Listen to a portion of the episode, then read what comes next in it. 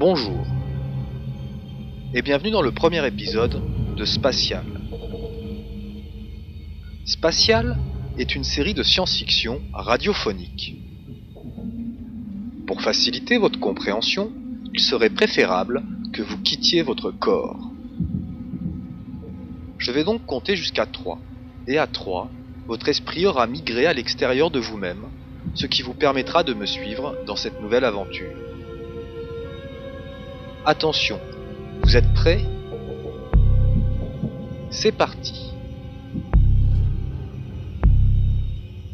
Vous êtes, Vous êtes très très fatigué. Vos paupières, Vos paupières sont lourdes, très, lourdes. 1.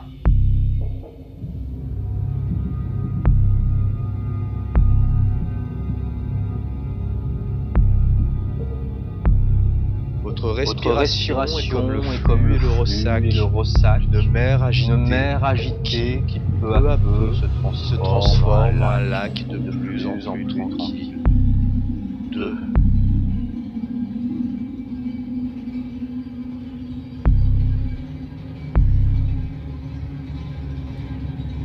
Vos paupières, paupières sont de plus en plus plus en plus lourdes. et votre Votre cœur bat au rythme de votre respiration, respiration finissez finissez petit à petit par oublier.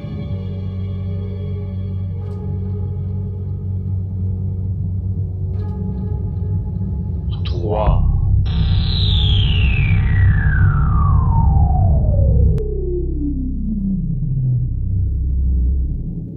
Ça y est, vous avez quitté votre corps. Vous planez au-dessus de vous-même. Sensation étrange, n'est-ce pas? Bon, ne traînons pas, nous allons nous déplacer d'un poil dans le temps et l'espace.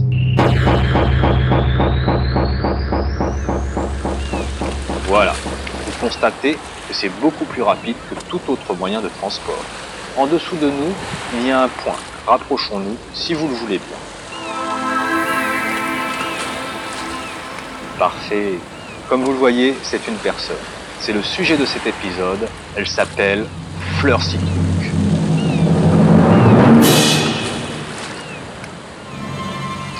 Fleur Citruc est une femme bien étrange. À 35 ans, elle vit seule dans une longère isolée en bord de mer. Nous nous trouvons sur la côte nord de la Bretagne, en France. Cette demeure de granit gris a été érigée dans un passé brumeux. Elle est plantée au-dessus des rochers qui surplombent une anse où le sable s'est accumulé. À l'intérieur de cette ancienne ferme, les murs de pierre sont recouverts de chaux. Il n'y a qu'une seule grande pièce de forme rectangulaire, agrémentée à chaque extrémité d'une monumentale cheminée. En levant la tête, l'on voit les entrelacs complexes de la charpente de bois qui supporte les ardoises.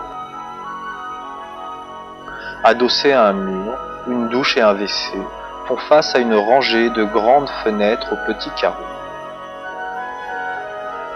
En contrebas, la mer se brise sur la pierre et au loin, par beau temps, l'on aperçoit les masses sombres d'un archipel.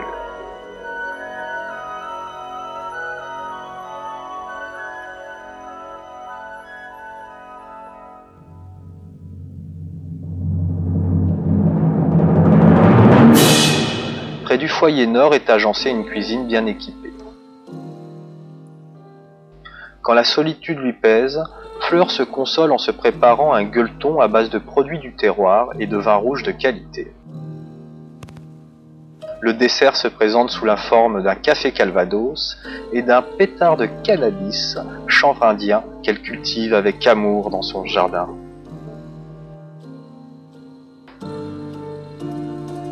Un lit à baldaquin, orienté vers le panorama qu'offrent les ouvertures à l'ouest, trône au centre de la pièce. C'est là que Fleur Citruc passe seule ses périodes de repos. Je dis seule, car elle doit faire de grands efforts pour supporter la présence d'une autre personne à ses côtés. Il y a maintenant bien longtemps qu'elle a renoncé à toute vie sociale. Ça ne la dérange pas plus que ça, car Fleur est très occupée par ce qu'elle appelle son travail. Pourtant, elle est belle, mademoiselle Citruc, pas d'une beauté conventionnelle et tapageuse que les publicitaires nous imposent. Non, mais d'une beauté discrète. Fleur a les yeux verts, le visage couvert de taches de rousseur, et elle est décoiffée d'une épaisse tignasse orange clair. Elle ne se maquille pas. Les deux produits d'entretien corporel qu'elle utilise sont le savon de Marseille et le dentifrice. De taille moyenne, elle a un corps musclé, qui contraste avec son air boudeur d'adolescente rebelle au petit sein. Elle ne veut pas s'embarrasser avec une garde-robe ou des trucs qu'elle ne comprend pas comme la mode. Fleur a contourné le problème en se procurant plusieurs exemplaires d'une même tenue qu'elle porte en toutes circonstances. Cet uniforme pratique est composé de tennis de cuir marron qu'elle trouve confortable, d'une fine combinaison thermorégulatrice noire épousant ses formes, qu'un pantalon militaire et un ample pull marin recouvrent. À l'instant, je parlais de période de repos que Fleur passe dans son lit, et non de nuit. Car voyez-vous, Contrairement à ce qu'aurait pu laisser penser sa consommation de stupéfiants, Fleur a une hygiène de vie drastique. Elle s'est imposée un rythme peu commun, inspiré des contraintes de la vie en mer. Elle alterne des périodes de sommeil de 6 heures à des périodes de veille de 12 heures.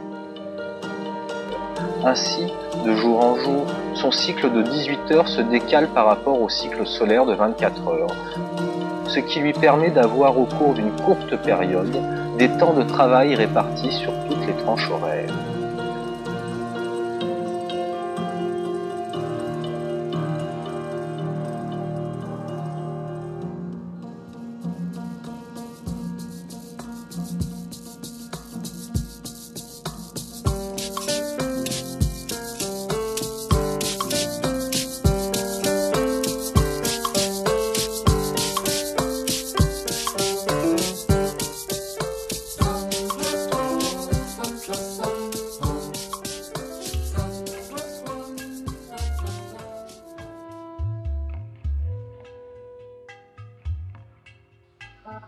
Autrefois, l'activité de Fleur lui provoquait des maux de tête, qu'elle essayait de juguler à grands coups de chimie.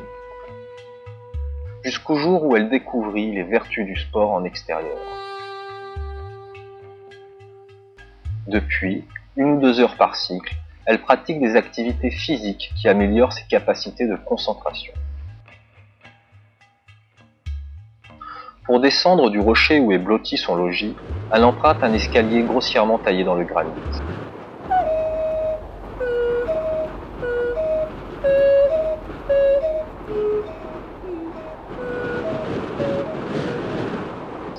Quand le vent souffle trop fort, ce qui n'est pas rare dans ce pays désolé,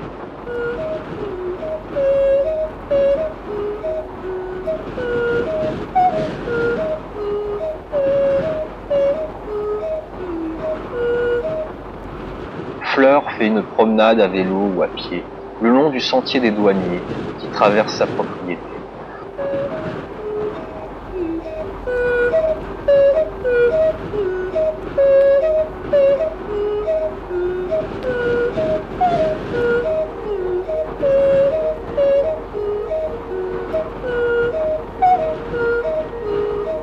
Peut fréquenter serpente le long d'une côte sauvage, jalonnée de points d'observation privilégiés, où l'on peut méditer en regardant les déferlantes attaquer les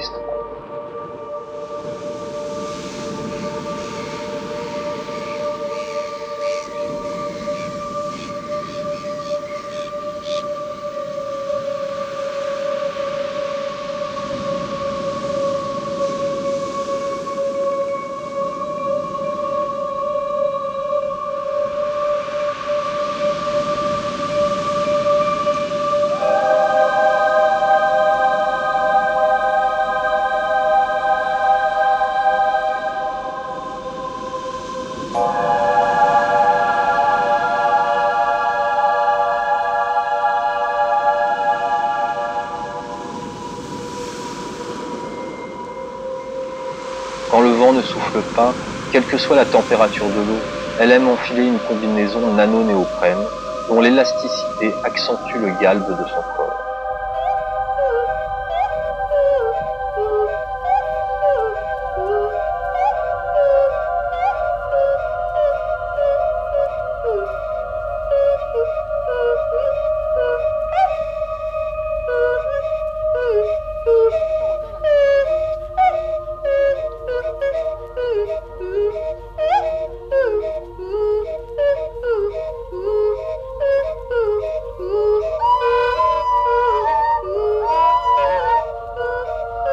Pense que cette tenue sensuelle la fait ressembler à un super-héros. Cette idée lui fait ressentir quelque chose juste avant de plonger dans l'eau froide pour nager.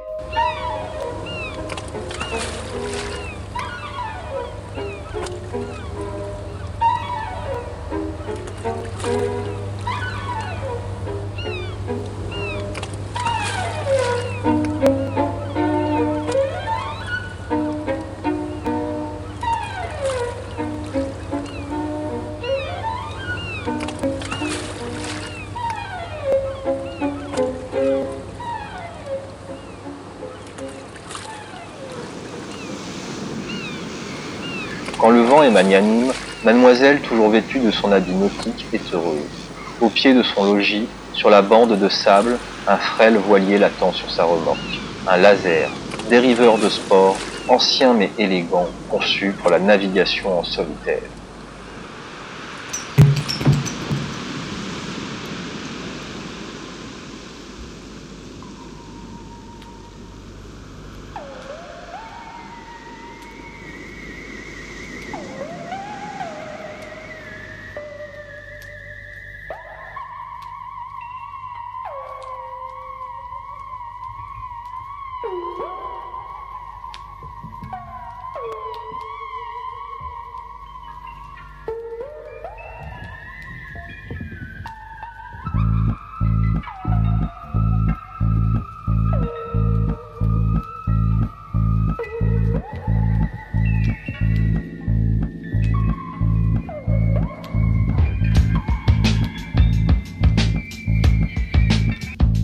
Les loisirs terminés,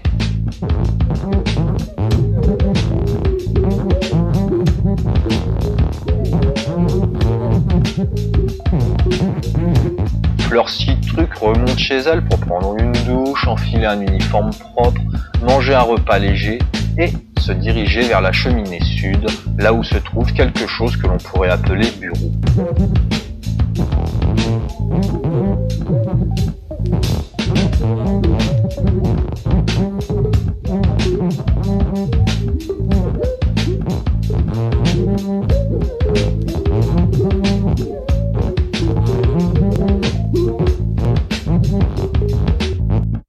L'espace de travail de Fleur est composé de tréteaux sur lesquels sont posés en L deux panneaux de bois entièrement encombrés. Il y a là des claviers, des souris, des livres, un fatras d'appareils électroniques, un fer à souder laser, une lentille à grossissement quantique et un tas de petites structures articulées recouvertes de dômes transparents, le tout étant emmêlé dans un ruisseau de câbles qui se déverse derrière le poste.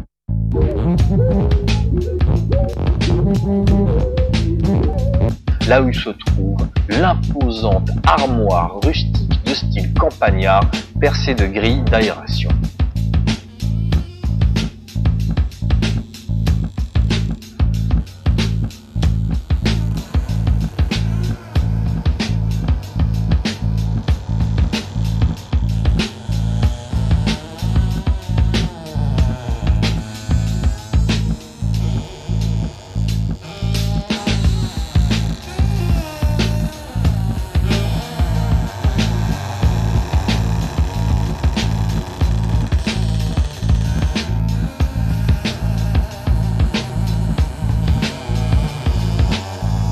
Cette armoire qui maintenant vrombit sereinement, elle l'a héritée de sa grand-mère qui était sa dernière parente.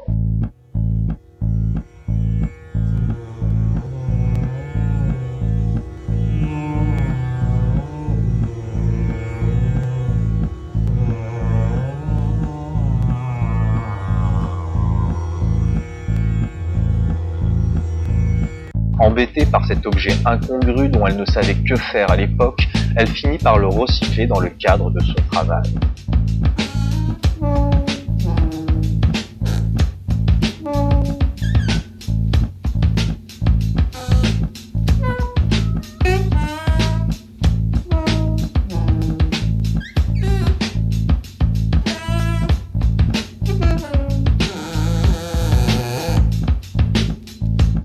Fleur Citruc est informaticienne.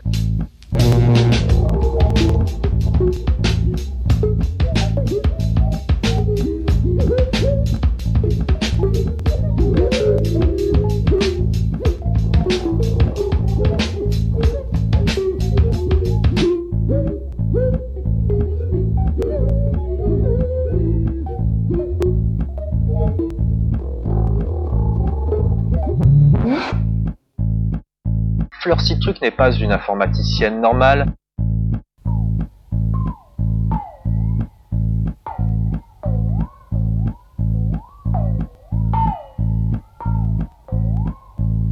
Fleur Citruc est un génie de l'informatique.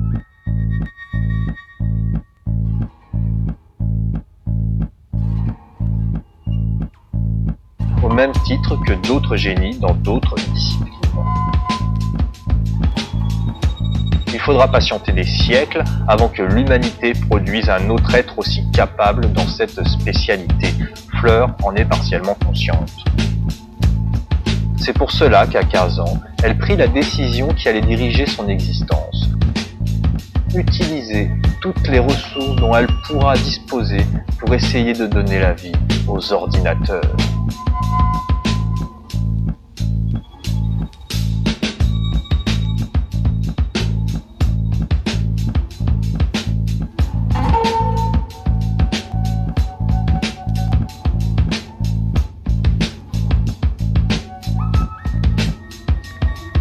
Elle grandit avec un clavier entre les mains. À l'âge des premiers flirts, Fleur a un mal fou à supporter les relations humaines de la vie quotidienne. Alors que dans sa vie numérique, elle se spécialise en étudiant les virus et gagne des fortunes grâce à la vente anonyme de logiciels de protection destinés aux multinationales.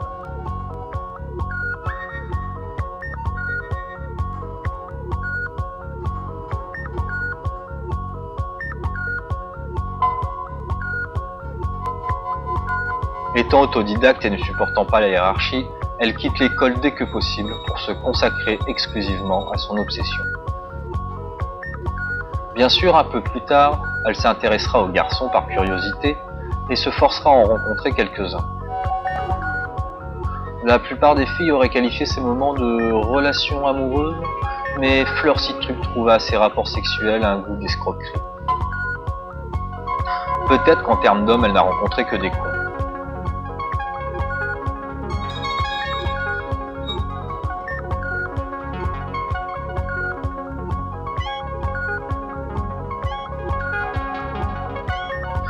Surtout, n'allez pas imaginer que Fleur est frigide. Bien avant ces événements, juste pour le fun, elle eut un jour l'idée de connecter à son PC deux vibromasseurs. Puis, elle lança un jeu vidéo où, à l'instar des manettes, les godemichés vibraient au moment critique de l'aventure virtuelle. La sensibilité de l'interface homme-machine ainsi optimisée provoquait des rats de marée d'adrénaline à la moindre attaque surprise des autres joueurs enfermés chez eux.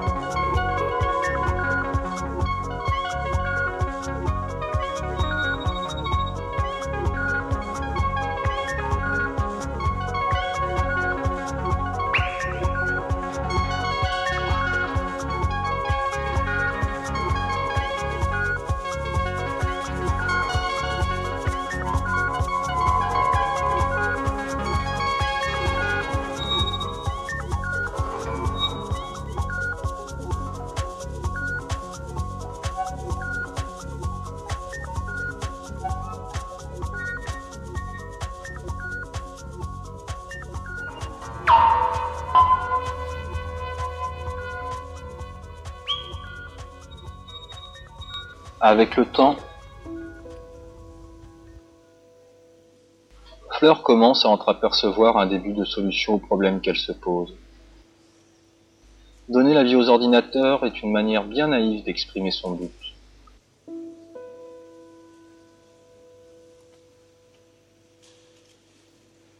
Tout être vivant pour exister, se reproduire et évoluer a besoin d'un espace de vie.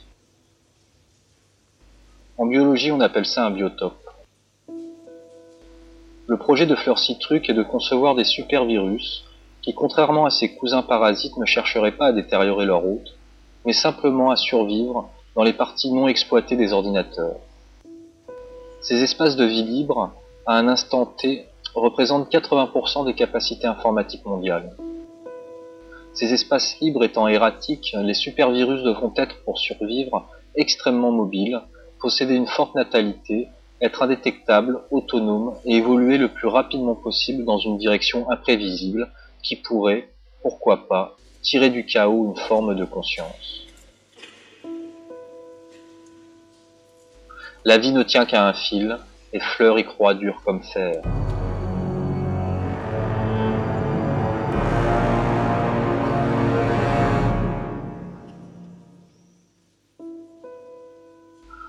Tester les versions de ces créatures qui n'aspirent qu'à s'enfuir, Fleur doit créer une sorte de mini-réseau fermé hermétiquement au monde extérieur. Et c'est ainsi qu'elle assemble à l'intérieur de la grosse armoire de sa grand-mère, équivalent de plusieurs milliers d'ordinateurs.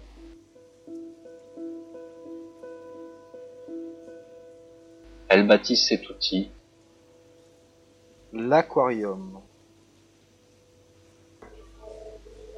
Bien sûr, tout cela n'a pas été sans souci.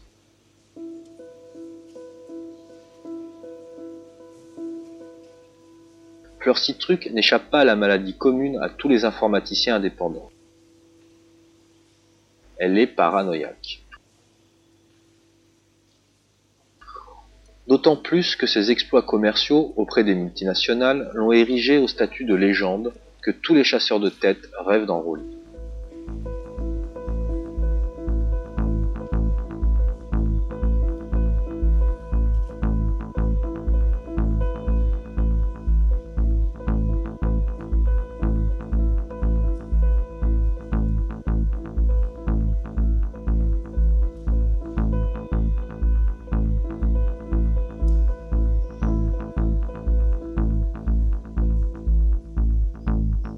Étant à coup sûr recherchée par les logiciels espions les plus performants, elle ne peut se faire livrer à domicile le matériel sensible dont elle a besoin pour construire son aquarium d'observation. D'autant plus que depuis l'avènement de l'informatique de nuage, les particuliers ne possèdent plus à proprement dit d'ordinateur, mais de simples terminaux, depuis lesquels ils louent à des entreprises la puissance de calcul et la mémoire dont ils ont besoin. Mais pour mener à terme son expérience, elle avait besoin de calme, d'anonymat. Anonymat pratiquement impossible à cette époque à cause du pod, ou terminal de poche.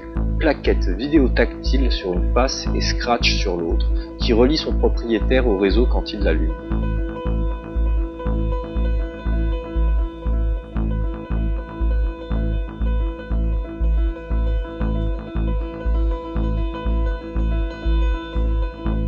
Un pod sert à peu près à tout. Il est aussi obligatoire car il fait office de pièce d'identité. Fleur, pour sillonner la France incognito, à la recherche de composants, devait mettre au point un terminal dont le système lui permette de dépenser de l'argent sans que sa réelle identité ne soit divulguée.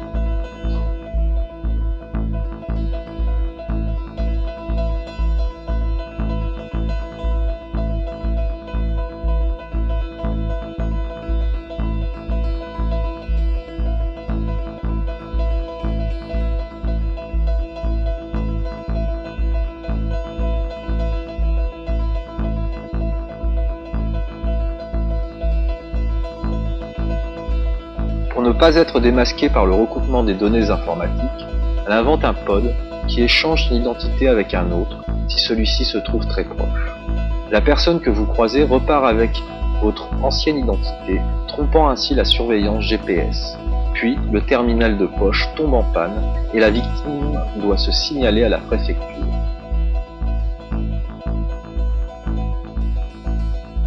Les autorités publiques portent peu d'importance à ces fréquentes pannes techniques de pod causées par des virus, mais n'hésitent pas à vous taxer d'une amende si celui-ci n'est pas capable de fonctionner.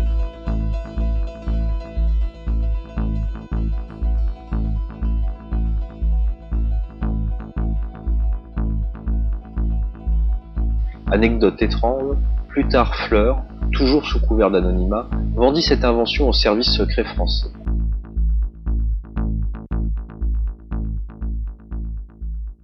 Elle reçut un mail de félicitations signé du président de la République, signalant qu'il était pleinement satisfait de son prototype.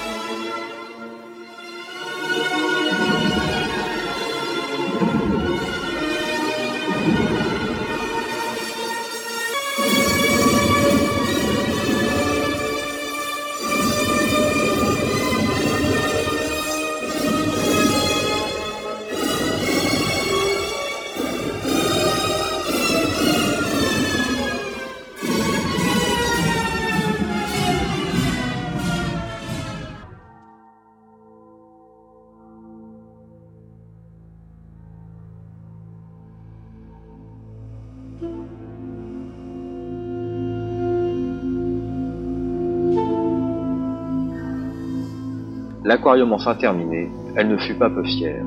Elle était soulagée de ne plus avoir à voyager. Le vrai travail allait enfin commencer.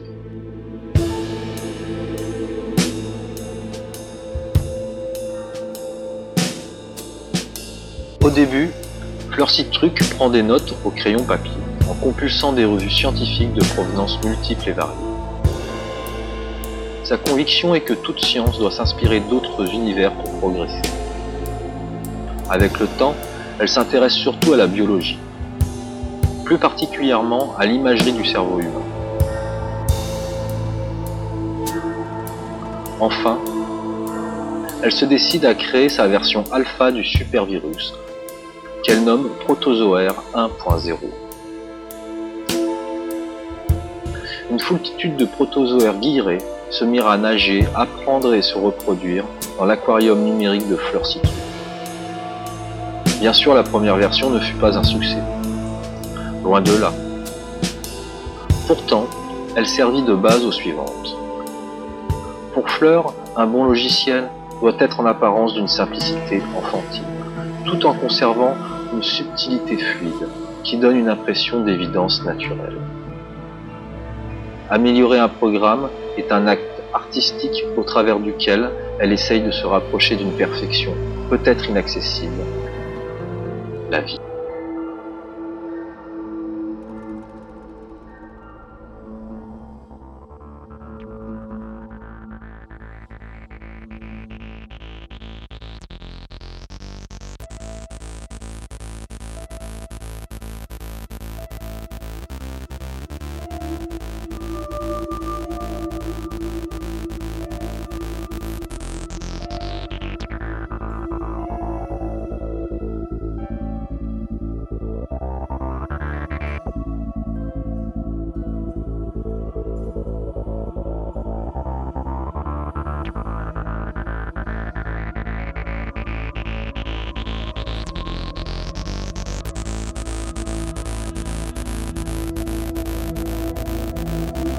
Terme de ses recherches approche, plus sa paranoïa augmente.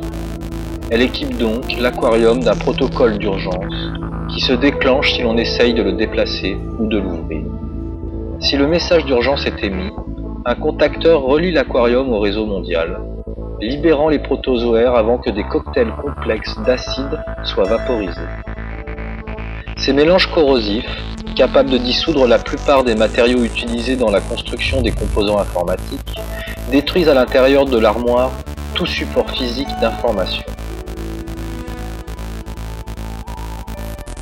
Pour que les protozoaires aient une chance un jour d'évoluer vers une entité, ils doivent se développer à l'intérieur du réseau mondial, le plus loin possible de la curiosité humaine.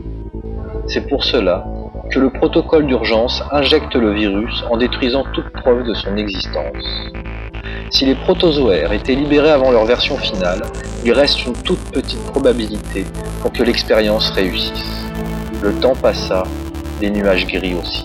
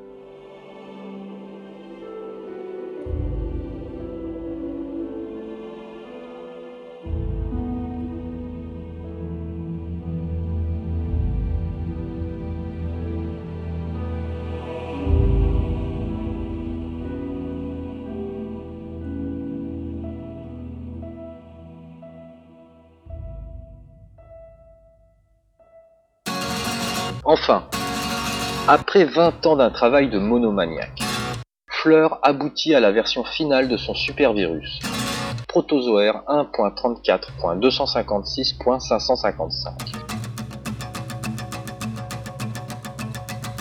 qu'elle renomme protozoaire 2.0. Il est son chef-d'œuvre.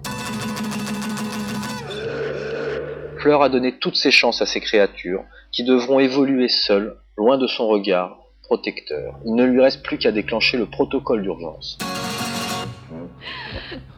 Puis, le processus autonome suivra une longue gestation sans elle. Étrangement, à cet instant,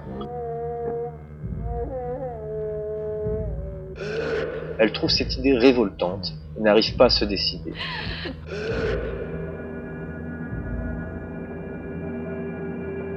Elle se sent bizarre. Pour se calmer, elle roule un gros pétard et se sert un verre de calvados.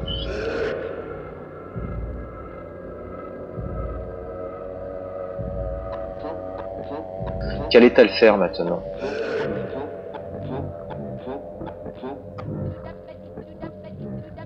Le pétard et le calva lui paraissent fades, et une sensation de vide la submerge.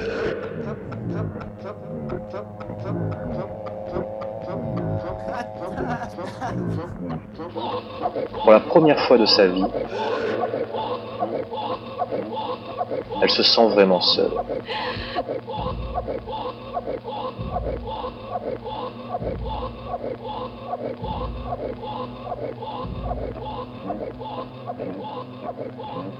Elle aurait aimé avoir quelqu'un à qui parler.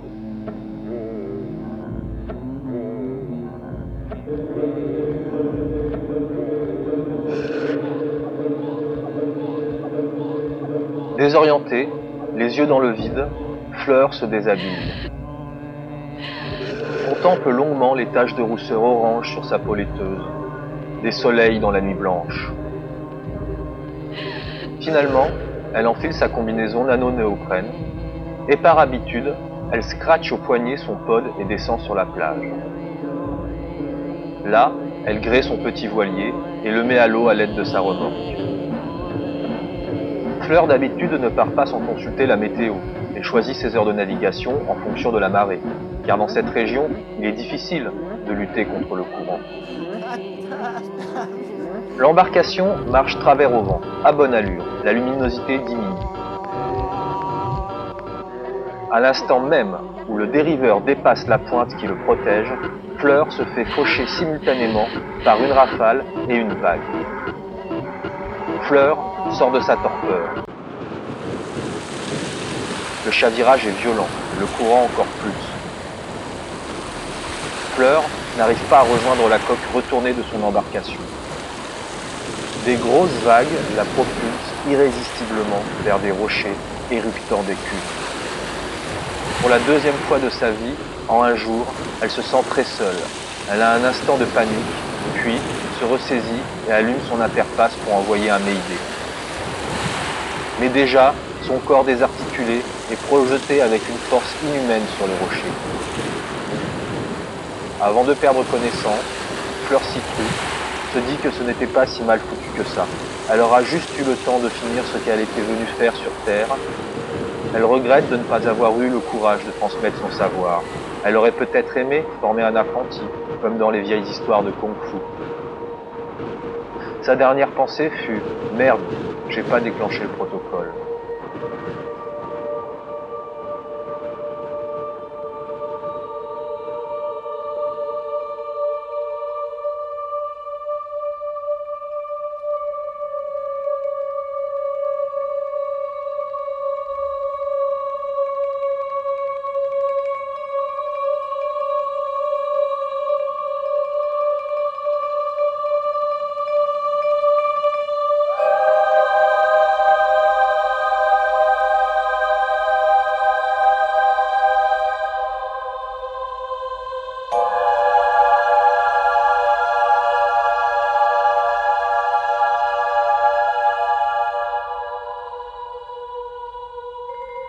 À marée basse, l'archipel découvre un drôle de paysage. Des bras de mer qui se perdent dans une forêt de cailloux recouverts de goémons grouillants de vie. Tout un univers entre deux mondes qui émerge et immerge perpétuellement.